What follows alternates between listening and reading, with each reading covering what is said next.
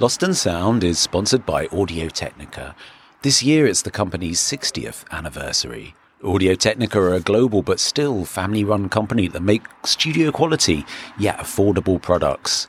They made the first microphone I ever bought. They make stuff that I use still. They make stuff that you probably use too, because they believe that high-quality audio should be accessible to all.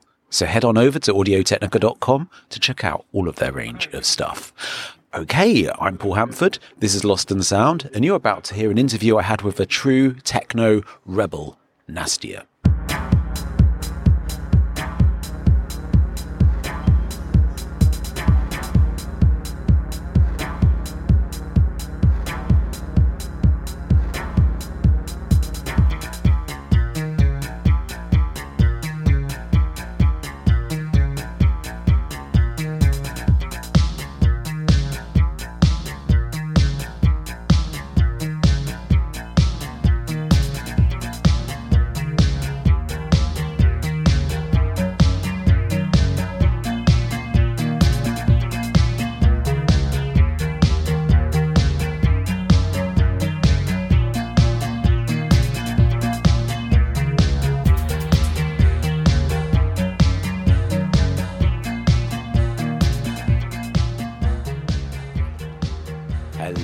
And welcome to Lost and Sound. I'm Paul Hanford, your host. I'm a writer and author based in Berlin, where I'm speaking to you now from, where it's currently really, really, really cold. It's about minus two degrees. I'm on a street called Friedelstrasse, which is in Neukölln. Um, and I've just had a really nice bowl of mushroom soup, which I'm hoping is going to keep me warm enough as I stand outside and talk to you about today's show.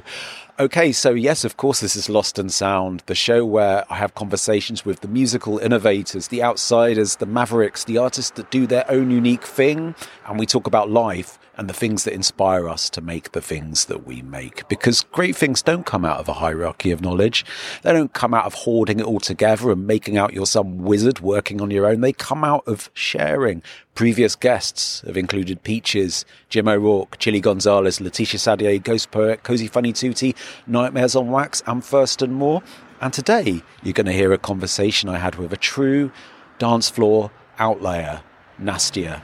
My book, Coming to Berlin, is available now on Velocity Press and in all good bookshops. And thank you so much to everyone that's read it so far. It means it means a lot to me.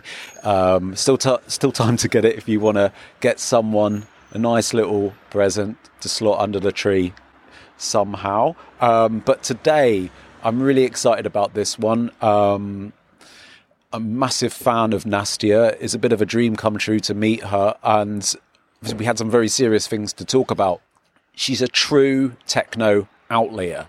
How can I say anything otherwise? Born in a small Ukrainian village, she started DJing in two thousand five, but she broke through internationally around two thousand nine, partly in due to some grainy video footage of her playing at a festival that turned up on YouTube, and just the energy of her performance, of her dancing and, and the energy of it just did something and helped break her through. Now today she's one of the most in-demand techno D Js, travelling internationally every weekend. She's the label boss, she's the label boss, sorry, of Necto, and everything about her is uncompromising. Her sets are hard, deep, and I think come from an intense sense of movement that is tied to her roots as a dancer.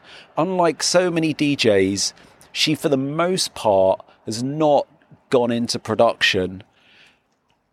She stayed true to being a D J and just a D J. As her biography states, I am not a producer, I am a true D J. She's known also for actively choosing to be selective where she plays, playing good venues with good sound systems, maybe to smaller crowds, um, which for someone of her size and her amount of followers and all of that, she could be playing massive arenas on stupid electronic spiders if she wished. But she's more at home in these kind of intimate environments, keeping the music pure. She's outspoken, which outspoken is a shorthand word for just basically being honest about what she feels. And with her, there really is no filter.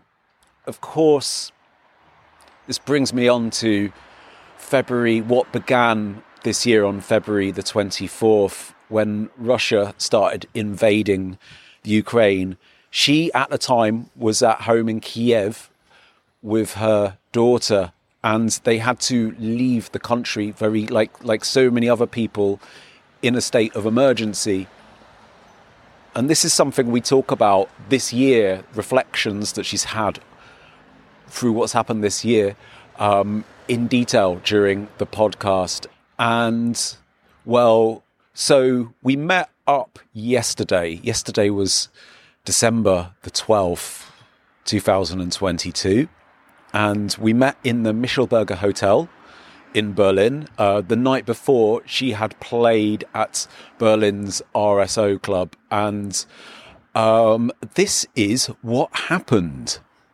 Three, four, five, six. Perfect, perfect. Yeah. Does it feel quite strange sometimes? Because, you know, the world is, there's so many kind of speaking English all of the time, you know, having to kind of always have to translate into English. Is that quite a strange feeling? Um, what do you mean? Like, for instance, just then saying one, two, three, four, you know, it's just assumed that people speak English all of the time. It, does that become annoying that English becomes such a... No, yeah. I think it's great. I mean, I like speaking English. I wish it could be better. I mean, I I'm, I think my vocabulary is not as good as I wish, but uh, there is still a way to work on it. But I feel good speaking English. I think it's a great language. Excellent. Yeah. I think also with, with as a native English speaker, I do feel it's a language that does allow for people to speak it however they wish. Yeah, in the end, uh, even in my English, I, I still feel the influence of uh, uh, my native language. You know, like I, I kind of turn the sentence in a way that I used to say it in, in my language, and it it, it just uh, constantly gets a, a new form, which maybe not as correct as uh, should be, but sometimes it just has a f- special flavor, you know. And why not?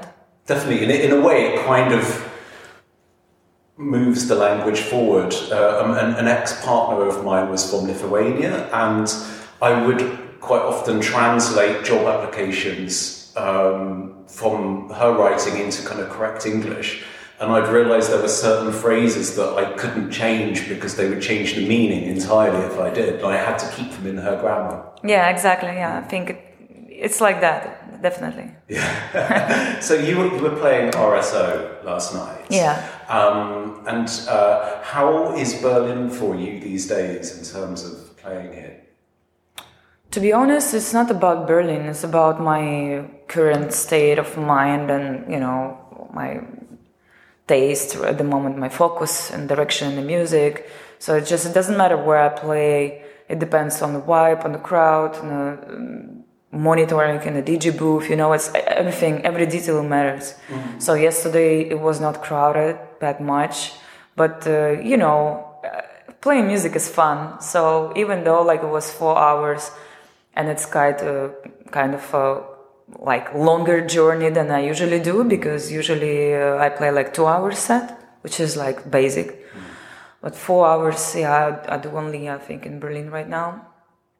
And, uh, you just start with one track and then the flow comes. Because if you feel comfortable playing, if you feel comfortable in a D J booth, if the monitoring system is great, then you just, you know, you just uh, lose the feeling of time and go from one track to another, trying new uh, um, new tracks that you've recently found, how they fit to each other. And like, it's just, you know, uh, kind of a process which is um, gives you a joy and... Uh, kind of a trip. And uh, I loved it last night. I think it was a great set. I was trying some cool new experimental stuff, and then I went back to the, my older folders with the classic techno, you know. So it just, I played, I think I played a little bit of everything. And uh, the satisfaction after I played it was high. Amazing. And you, you mentioned the word flow state as well, and that's one of the things that I always love talking about and always love hearing what people think about that. And, and for you, what are the kind of main ways that you can make sure you create the flow state? the flow state is so sensitive and it depends on so many details that you cannot control. So it's it's impossible to expect it, or it's impossible to plan it. Mm. It's just there or it's not there. And sometimes I just I get so excited about particular one particular party, and I think like, wow, this is gonna be great and stuff like that. But then you come to the place, and something little go- goes wrong, and there is no flow anymore. So it's like it's uh, it's kind of. Uh, It's like a sun in a cloudy day, so it just comes out sometimes. And if you catch this mood of getting the sun on your body, on your eyes, and then you you you know, like you fix yourself in this mood, and then you take it for the whole day. And then for later, it doesn't matter if the comes uh, if the sun comes out again or not. You just have to you got it. You got this feeling. And flow is is very something mysterious, and um, it's. Uh, It's energy, you know. You you cannot build it. You cannot help yourself. You you can help yourself, and you can try things just to unite people around yourself and just get connected to you and to your music during the party, during your set, which really helps. But in the end, uh, I mean, without sound system, for example, without good sound system, you cannot do that. Yeah, I mean, uh, there is certain things that are basic and they help to get this floor. Mm. It's a sound system, first of all, and uh, yeah, I experience a lot of things when you, I come to the place and the sound is not so good. I, I wish it was better, and of course, in this kind of places, you cannot get it. It's like trying to cook without an oven. Yeah, um, exactly. Isn't it? You know, yeah, I've definitely had experiences recently where I've been to clubs where the sound system has been just loud with no body or no, nothing in there, and it's just made me want to leave. Yeah, yeah. And, and is it still very important for you to play? I know you used to say, this is going back a couple of years, um, smaller parties over kind of festival experiences or bigger crowds. I still love it. I mm. think it's this is the real clubbing, this is the real culture. Like, festivals are cool, but you know, it's just a different thing. I would even not connect them together. Like, it's totally different directions. Clubbing is uh, giving you the feeling of uh, this intimacy. And, you know, you're partying with the people. You all party. You're in the same place. You're close to each other. Like, you see, like, people see how you work. Uh, people come can come and shake your hand or tell you things, you know. Like, it's kind of Uh, um, cool place where you meet people and you feel like you're on the same page. Mm. But when you're on, uh, playing at the festival, you're on a stage, you're so far, you don't see the emotions of the people. And the people, they just look at you and some kind of an entertainer, you know, like, and please, like, entertain us, do something, play music, do moves, dance, whatever. I mean, it's just uh, a different concept, I would say. And I really don't like few things at the festivals. Like, I would say hate, but I don't like to use this word. But I don't like to be that far on the stage. I don't think it's necessary. It's it's necessary to build such a far stage, and then you feel lonely there standing, and mm-hmm. you cannot do anything about the vibe besides playing music. But there is so much more that you can do, you know. And another thing is fences. That they just I f- every time I see fences, I feel like people are kind of in a, in a cage, you know, like. And you are in a zoo, you are an animal, they they watch you, they say like, oh, cool, you are cool. And then you are, I mean, I, I feel isolated somehow. It's just kind of a border and it shouldn't be there. So it's killing the vibe and uh, doesn't help a lot. So yeah, I definitely prefer clubs still. Uh, yeah, I mean, I, I totally agree with you in what you were saying. And, and if you felt like, because obviously in the last ten years, there's become this whole kind of E D M culture, um, which is obviously very different from underground culture, but there's a kind of a crossover as well in terms of like business and expectations, and the whole kind of separation and the kind of turning electronic music into like a kind of rock, like a kind of cabaret. Um, to be honest, I think in general we have less and less borders, like. Even uh, techno D Js, like, used to be techno. I don't know how to even like name the D Js now because they f- they f- play so much different music, you know. Like, and it's uh, less and less uh, lines in between. So everything gets just in one place, and then it's good to make the culture and the scene like more open-minded, mm. but at the same time it brings a lot of um, anti-culture effect, you know, like um, the quality of the um, music, the sound, um, and um, everything gets a little bit more commercial. All of this is like videos, phones, and I don't know, it just uh, it just changes, you know, like it just it's not the same that we get used to it. I'm, I mean, I'm playing for seventeen years now. I've been seeing things. It's not like I'm playing for thirty years like other D Js, like some of the older ones. But still, seventeen years is enough exp- of experience to see where we go. And um, for me, it gets more and more difficult because I'm I'm a little bit um, I'm not a purist, but I really care for the culture, for the for the real culture of electronic music and the club uh, music, especially like dance electronic music. So um, I don't like much what's going on and these new waves of cheesy hard style techno, you know, with these remixes on the pop songs and stuff. It just it's fun once a while, but uh, seems like. You know, there is a border for me in between fun and making it uh, cheesy. So there is always it has to be balanced somehow. Mm-hmm. You can you can like play a couple of tracks like which are really like outstanding, like you know, the kind of refreshing or shocking people because it's something that they, they would never expect hearing, you know. Mm-hmm.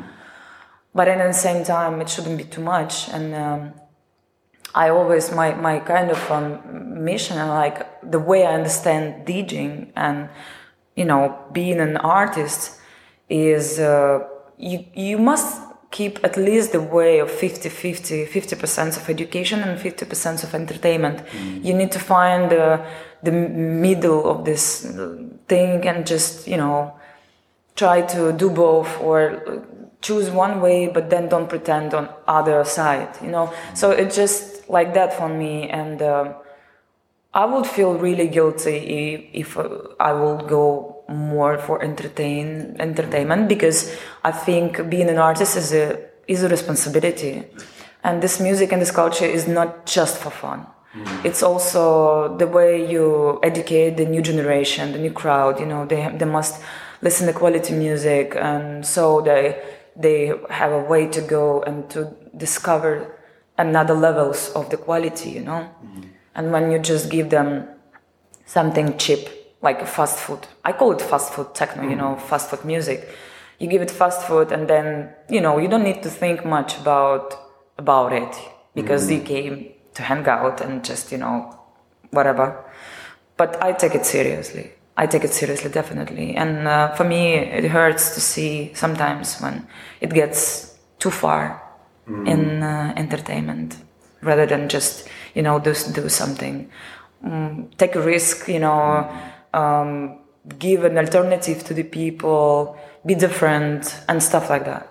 Definitely. And I mean, Andy Weverall was famously said that there's a cheese line and it's okay to go right up to it, but never over it, you know. And also what you're saying about the importance of the education as well. And techno and dancing, you know, disco before it has always been so importantly linked with communities, and um, sometimes that comes into the form of protest as, as, as well, like that. And, and I wanted to kind of ask, moving to kind of subjects, if, you, if you're happy to talk about, about things that have happened this year. Um, and uh, I'm going around about back way, so I'm going to change that question a bit and start by asking about February the twenty-fourth. Um, and I wanted to know what you were doing that day, and did you suspect this was happening? Oh, well, um, I woke up at uh, early morning. Mm. I realized that something is happening. So we got packed in one hour, and then the whole day I was just driving. I was driving for twenty-four hours, so I arrived to Poland on twenty-fifth in the morning. And I mean, when you're driving, you don't have much to. You just focus on uh, on the road, And it actually helped me, you know, like mm. somehow, because I, for me, driving is meditating. I really love driving. So I cannot complain that I was even driving like for twenty-four hours non-stop myself. But uh, I think it kind of took me away of overthinking about what's happening. Also, I was I was not able to read the news to see how it's happening, what's going on and stuff. So, you know, I was kind of in my like one way, just the road, driving, take us to the safe place, and that's it.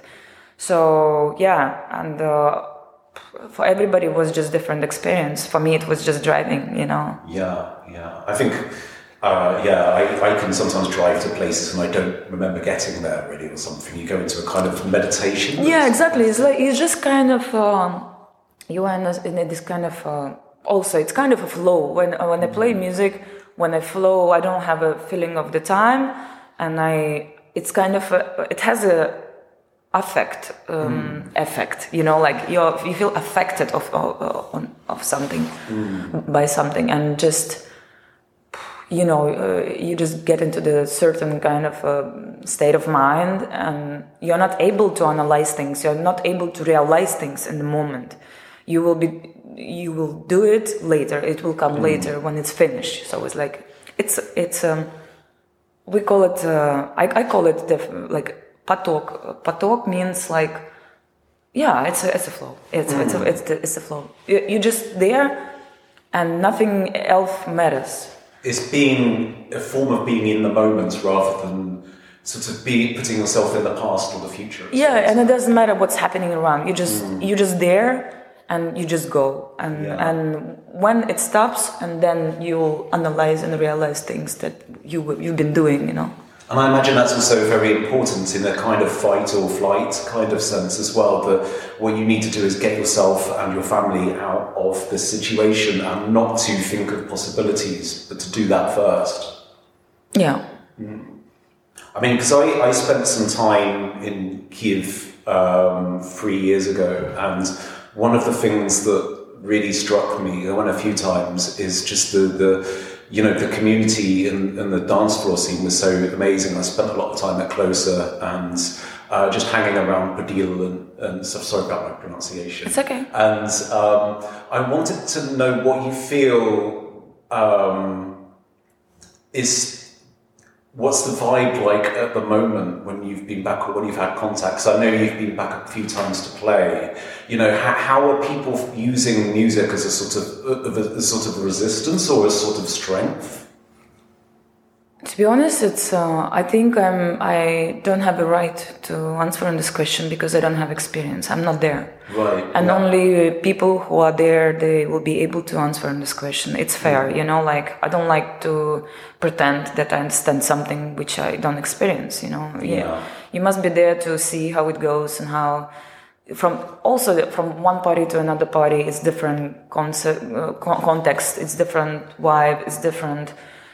Whatever, just so unstable mm. anywhere you go, and I think with music as well. But I'm happy that it's um, it's still on, uh, ongoing, you know, like mm. it's still there, and uh, there is a lot of new people, new promoters, super young. They, you know, they just it starts always from what you get together with some friends, bunch of friends, and then a little company, and then the next time you meet each other, it's a little bit more friends of the friends, and then it grows, grows, grows, and then it's a little community, and then it's just, you know, like that. And uh, I've heard uh, stories about the new people and, and uh, doing some kind of things, and also the promoters who stayed, they also done some parties, you know, and it, it's, it's different to even the To, to different regions. For example, now in Kiev there are blackouts, mm. but they still manage how to make some parties. You know, like first of all, it's a curfew. You you you are allowed to do parties only during the day. Then blackouts and this problem with electricity, mm. and then you don't know how long the party will be, when uh, the lights will be off and stuff like that. So just very, you know, uh, everything is very unpredictable and uh, sudden and. Uh, Yeah, just it's interesting. I'm I'm so curious about how it goes, and I wish I, will, I was there. Honestly, I was like, I'm so, as an artist, I'm so dependent on logistics. I need to fly out like and round every weekend. And if I wouldn't have this job, and if I would be like, I don't know, music producer without like so many gigs, I would definitely stay in Kyiv and just live this moment because it's so mm-hmm. important for our history and for the scene as well. I would love to observe um, how people take it, how, which way they, they go, how they think about it, what they think about it, because there is a lot of uh, this uh, also uh, a moral um, ethics, which is about how you can party when uh, people are dying on the front. Another half says like, yeah, but the, the, the, our friends who are on the front fighting for our, our lives, and we need to live it, you know, like mm-hmm. we still need to keep on going and be happy and be grateful to those people who who give us uh, who given us a chance and opportunity to live this life, you know. Mm-hmm. So it's like every day, every day counts, and uh, you never know what's gonna be tomorrow. So let's uh, spend it uh, today as the last day of our lives. Mm-hmm. This is kind of also a state in, in Ukraine right now. You never know what's going to happen tomorrow. So it's like, you know, different angles uh, and different ways of how we can uh, perceive it and how we can accept it or, t- or take it. But I strongly believe that music is a, is a therapy session. So you need music. Also, it's... Mm-hmm. It's the place, if you have a, a bar or a club or whatever party it is, it's kind of a, a club of interests, you know? Mm-hmm. You meet people who are kind of in the same um, in the same way that you are, you have the same interests. And it just, you know, takes you away for a while from the thoughts that we have a war and it's dangerous and, like, uh, it's a big, big tragedy, you know? Like... Mm-hmm. Mm, people need to relax still, you know, they, they just need to have a break of this kind of oppression. And I think music and the places where people play music is a good uh, uh, thing to do and a uh, place to be. And even without that as well, it's almost like another way Russia or whoever the imp- oppressor is in the situation wins, isn't it? Because if, if everyone kind of stops expressing and coming together as a community, then that's another way that people are letting this into themselves. This is definitely uh, an important thing to say, and thank you for saying that. I think that we must keep creating, we must keep uh, being strong and do what we love and what we can, mm. uh, what we used to, what we were born for, you know, like uh, to let uh, somebody uh, lose your sense and um, create this kind of uh, miscommunication with the world. This is the real win. It's not about dying. You you you die being alive, you know. So it's very important to keep on doing what you what you were born for, and it doesn't matter if it's entertainment or it's. Uh, um, it doesn't matter which uh, business or industry or um, way you work. You you just need to do your. You just need to be at your place and do what you you should do. Yeah, yeah. I'm. You've been very, I mean, honest, and how you use social media as well. There's always something that, you know, you've always just used it as a way to kind of be very clear and honest about everything. And then this year as well, um, you were very critical as well and spoke up against um, people like Nina Kraviz. And um, then there was this kind of strange backlash of um, comments from other D Js who sort of seemed to want to kind of put you in your place. And I know, I know in the bigger scheme of things, it really doesn't matter if some D J in Birmingham, in England, is going, oh, you know, good vibes only, you know. But yeah, it's ridiculous. Yeah, I mean, do you have any thoughts about that, or, you know, about that kind of... I think uh, these people, they just don't understand. First of all, they don't understand the message, what I'm saying. And I I really know this person. Like, I'm not mm. talking about something that I don't know. Mm. I really know her. I, I've been... We've been friends back in the days, and I've been following what she was doing and all of this post about Putin. She's super Putin fan, you know, like she, she what since she told me like uh, Putin knows what he's doing, he's super intelligent. Yes, he's he's super intelligent, but he's destroying my country and you keep on silence on it.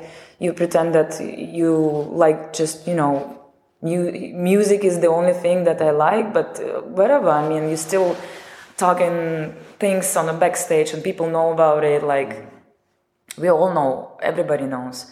And those D Js who came to my post uh, trying to defend her and like pretend like why you are uh, asking this from on- only like why you're calling out uh, single Nina, it's just because she is the face of Russian culture, you know, like uh, she represents Russia and she is doing this in a way that shouldn't be acceptable, you know. And uh, yeah, I don't give a sorry shit that people think about me after saying that, because I'm strongly confident about those things. Mm. And I, I still think like that. And I can uh, talk about it with anybody. I'm not scared of uh, any kind of reaction, if people like it or not. But I think the problem is that our community and also the, the generally uh, uh, the European mentality is so soft and tender, you know, like uh, whatever you step out of the box and just do something shocking or say something shocking or like speaking out about kind of the thing which people usually don't speak about.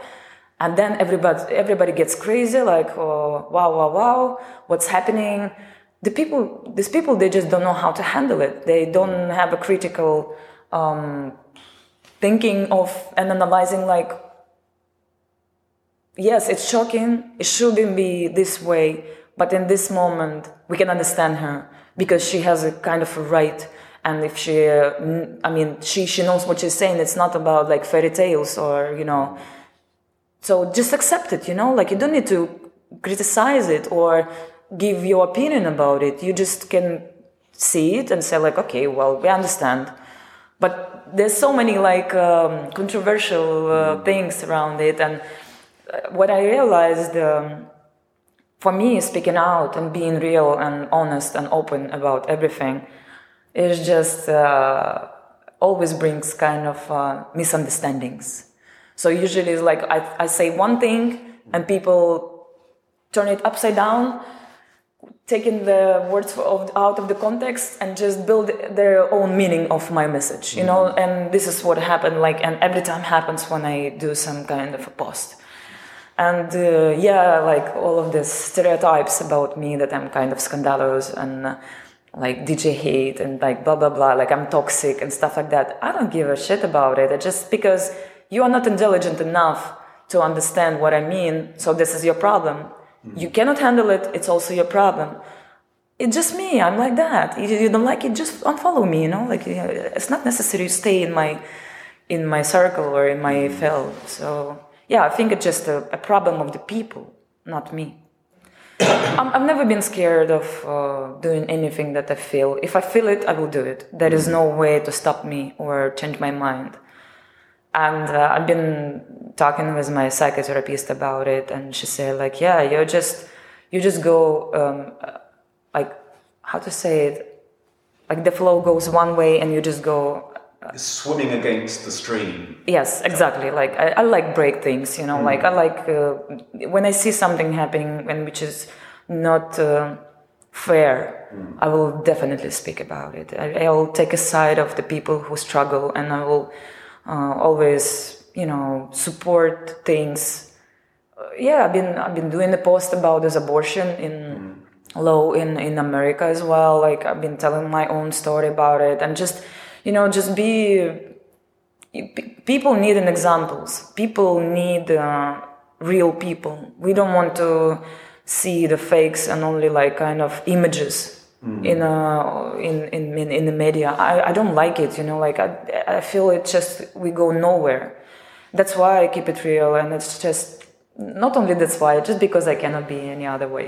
Yeah, and do you think being the mother as well, and I know that's kind of in, in the past, that's also meant that you haven't carried out a classic D J lifestyle in a lot of a lot of ways, that sort of, you know, the whole kind of party type thing. Do you think that that also gives you a sort of a level of wanting to be more protective about about people and about more caring in a way, I guess, about society? No, I think it's not about my motherhood. It doesn't. It's not connected. It's just because I was born and I was like grown up in in, in kind of uh, not an environment, and also the culture that the movies I was watching. I'm kind of a dreamy, naive uh, woman in the end. Like, I, I really believe in people. You know, I've been. Uh, I, I hurt myself so much in trusting people. Mm. I've been having so many breakups this year.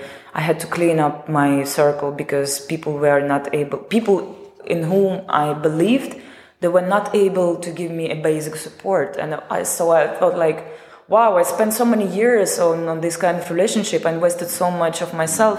And in the end, it just, it's a, it's kind of my illusion that they were good enough to get it from me, you know?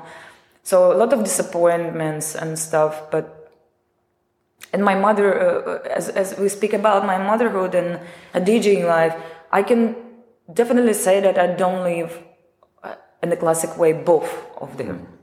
I'm not a classic D J because I've been a mother and I've always had this responsibility that I don't go to the after parties, you know, don't, I don't do drugs, I don't do this and that, just because it doesn't fit to my status, you know, because my daughter is waiting for me. I need to come back fresh and fit to satisfy her and like uh, compensate that uh, lack of attention that she was experiencing while I was away.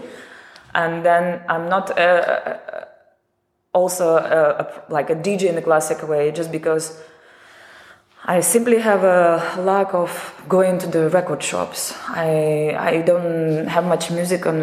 I don't have much time to spend on music. It's ridiculous, but it's a fact, you know. And it's the most. It's the main thing in my life which makes my like which makes me struggle, because I'm a successful DJing, traveling around the world, but I have a lack of time to check some music news. You know, it it sounds surreal and funny and like it's it's really ridiculous, but it, it is like that because I'm always busy in some, you know, label, daughter, organization. Like I'm a, I'm a very good manager, you know, like and time manager manager as well. So I'm always busy to help people to do this and that and that and that and that. And just my head is always so busy with other things that I need to manage that in the end of the day I I'm or exhausted or just having like one hour to go through the like. What, what okay let's go to the demo, you know, like mm-hmm. and I, I listen to the demos, and also like I don't just listen to the demos, I answer people even if, if uh, their music is not for me. I'm mm-hmm. I'm leaving the comments, I'm giving the feedback, so it's also takes a lot of time, you know. Mm-hmm. It's not like you just go to the record shop and just listen to the music which already released easy. Mm-hmm. Like it or not, like it or not. But then when you listen to the demos, people are waiting for your feedback. People are hoping that you've been listening to it and you have an opinion about it. Whatever opinion it is, they just want to have like a other side connection, you know, like, yeah. So they don't feel like they wasted their time or they had this like useless hope that somebody will answer them. And I really care for this. And I, I generally just care for the people. Like if they do something to me, bad or good, doesn't matter. I really care. And I really care about the whole thing, the culture, the, the, the, this, like speaking out, the, this topics, this, everything. It's just so many things to do mm. about caring. Yeah. And, and how did kind of club culture and music first come into your life? Oh, um, you know, I'm originally, I think I was born to be a dancer originally, um, not a musician, not a D J. Of course, I have feelings to the music, and I feel the music with all like my body and mind and everything. And just that's why it was quite easy for me to learn how to D J and be successful. Like in one, only in one year, I've been already like super famous. You know, it helped a lot. But um, I have two sisters; they're older than me, and the older sister, she'd been bringing like a cassette home, and it was Enigma, you know, like Enigma. Yes. I yeah, and then it was, uh, you know, this kind of electronic music, which is uh, not, not underground. It wasn't techno. It wasn't something in- instrumental, but it still, it was super electronic, you know, and also like then Chemical Brothers, then um, Prodigy, and all of this. Like, and uh, I've been watching a lot of movies from where I will like have my favorite soundtracks. Mm-hmm. It also was cool, you know, like I have a list of uh, movies where uh, from where I've been so inspired, and especially with the music, and I still listen to this to those uh, soundtracks. And I think it also helped, you know, to, to, to for this electronic music culture. And then I just uh, started to be DJing uh, um, this house of culture in my village. And I started to go to Donetsk, where my sisters were, like, they moved there after finishing school. And as I am the youngest one, I've been still like studying in a village. But then I would I used to visit them in, during the weekends. And then from there, in their own like neighborhood in the city, there was like a very little club, and they would let me go there to dance and, you know, have a good time. And I've been doing that every two weekends. And yeah, and then I came when I started to like study in the university. I, straight away, I, I've been working as a go-go dancer. Mm-hmm.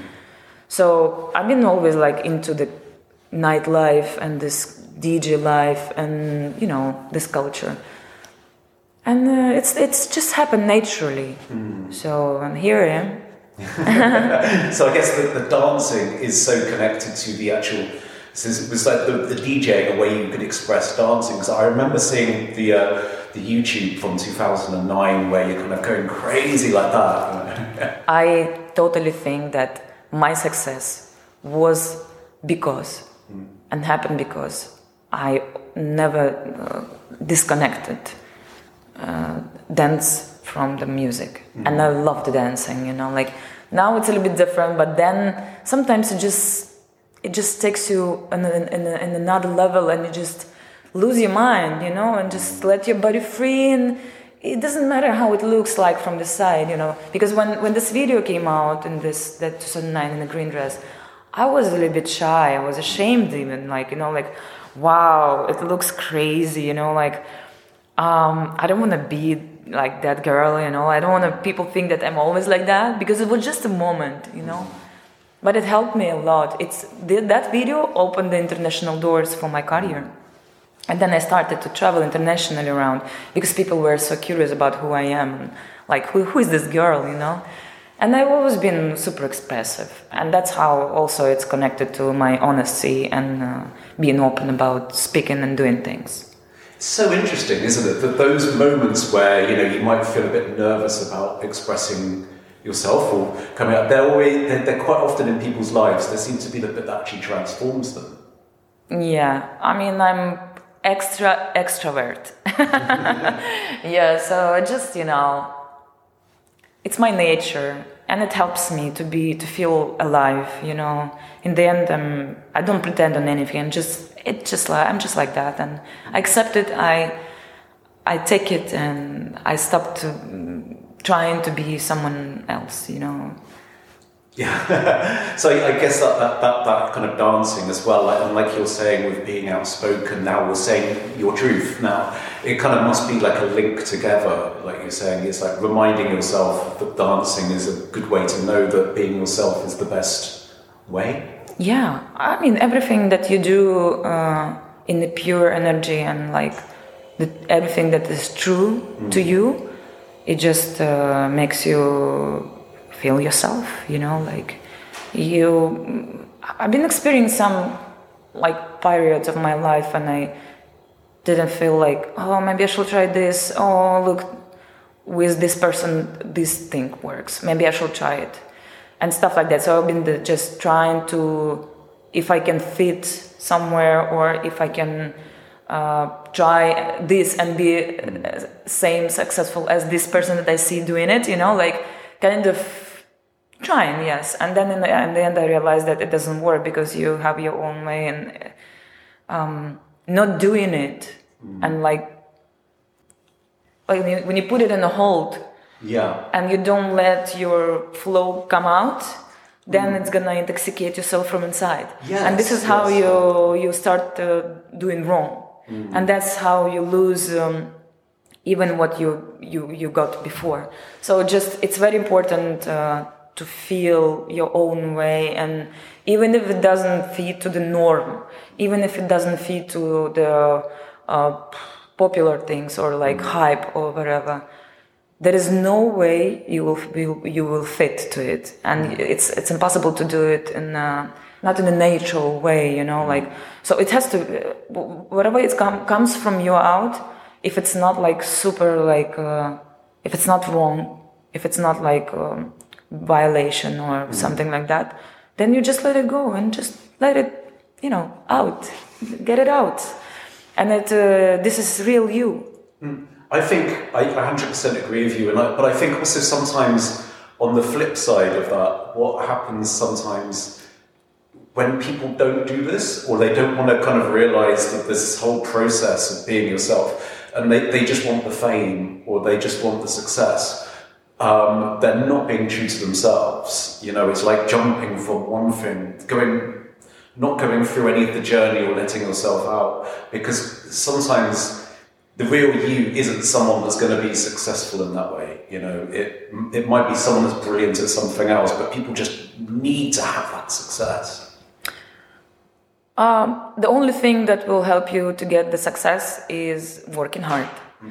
But uh, you cannot compromise with your real nature. Like there is a, you, you, I mean, just against yourself, you know. And it sounds so easy. Trust yourself.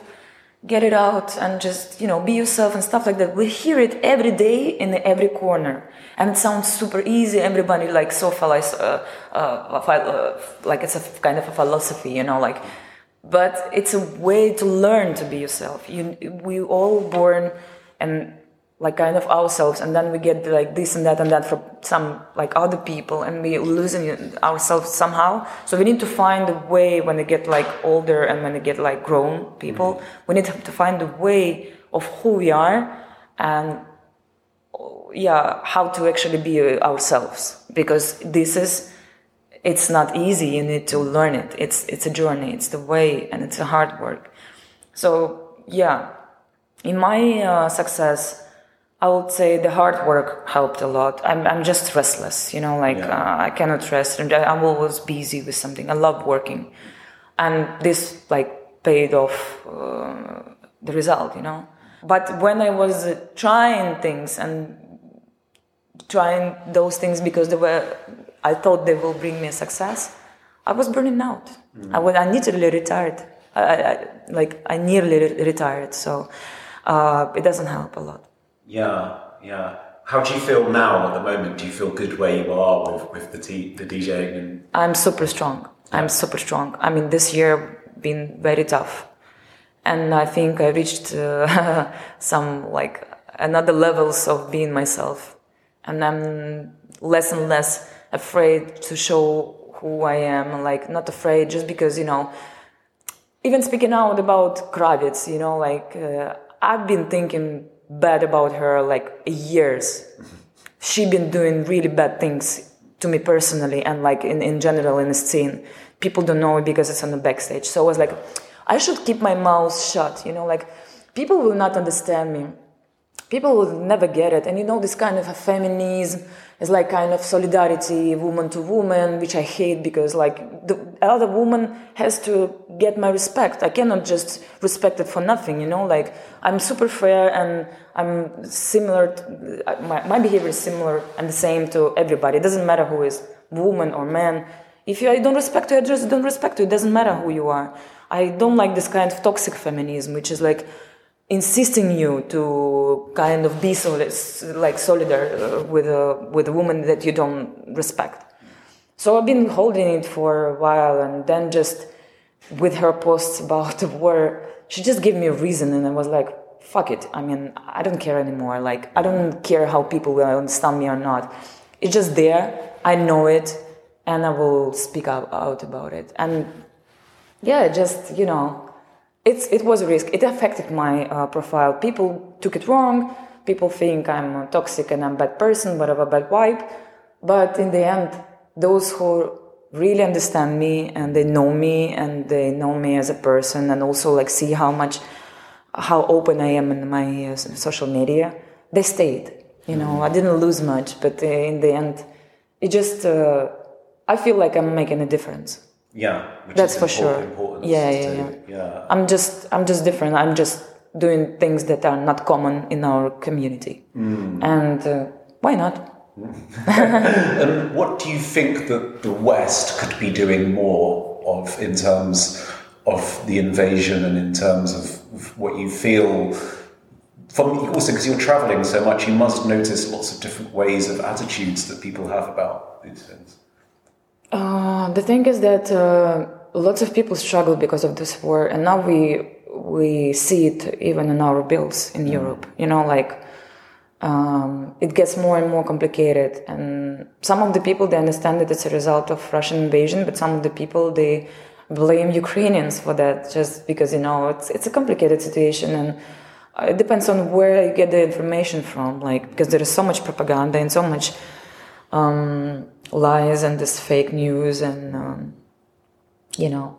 So it's a, it's a very sensitive uh, topic for me, and uh, what they could do more. I think for me to win this war, just get more and more military support. I will invest all, and I give all of my money to the army. Mm.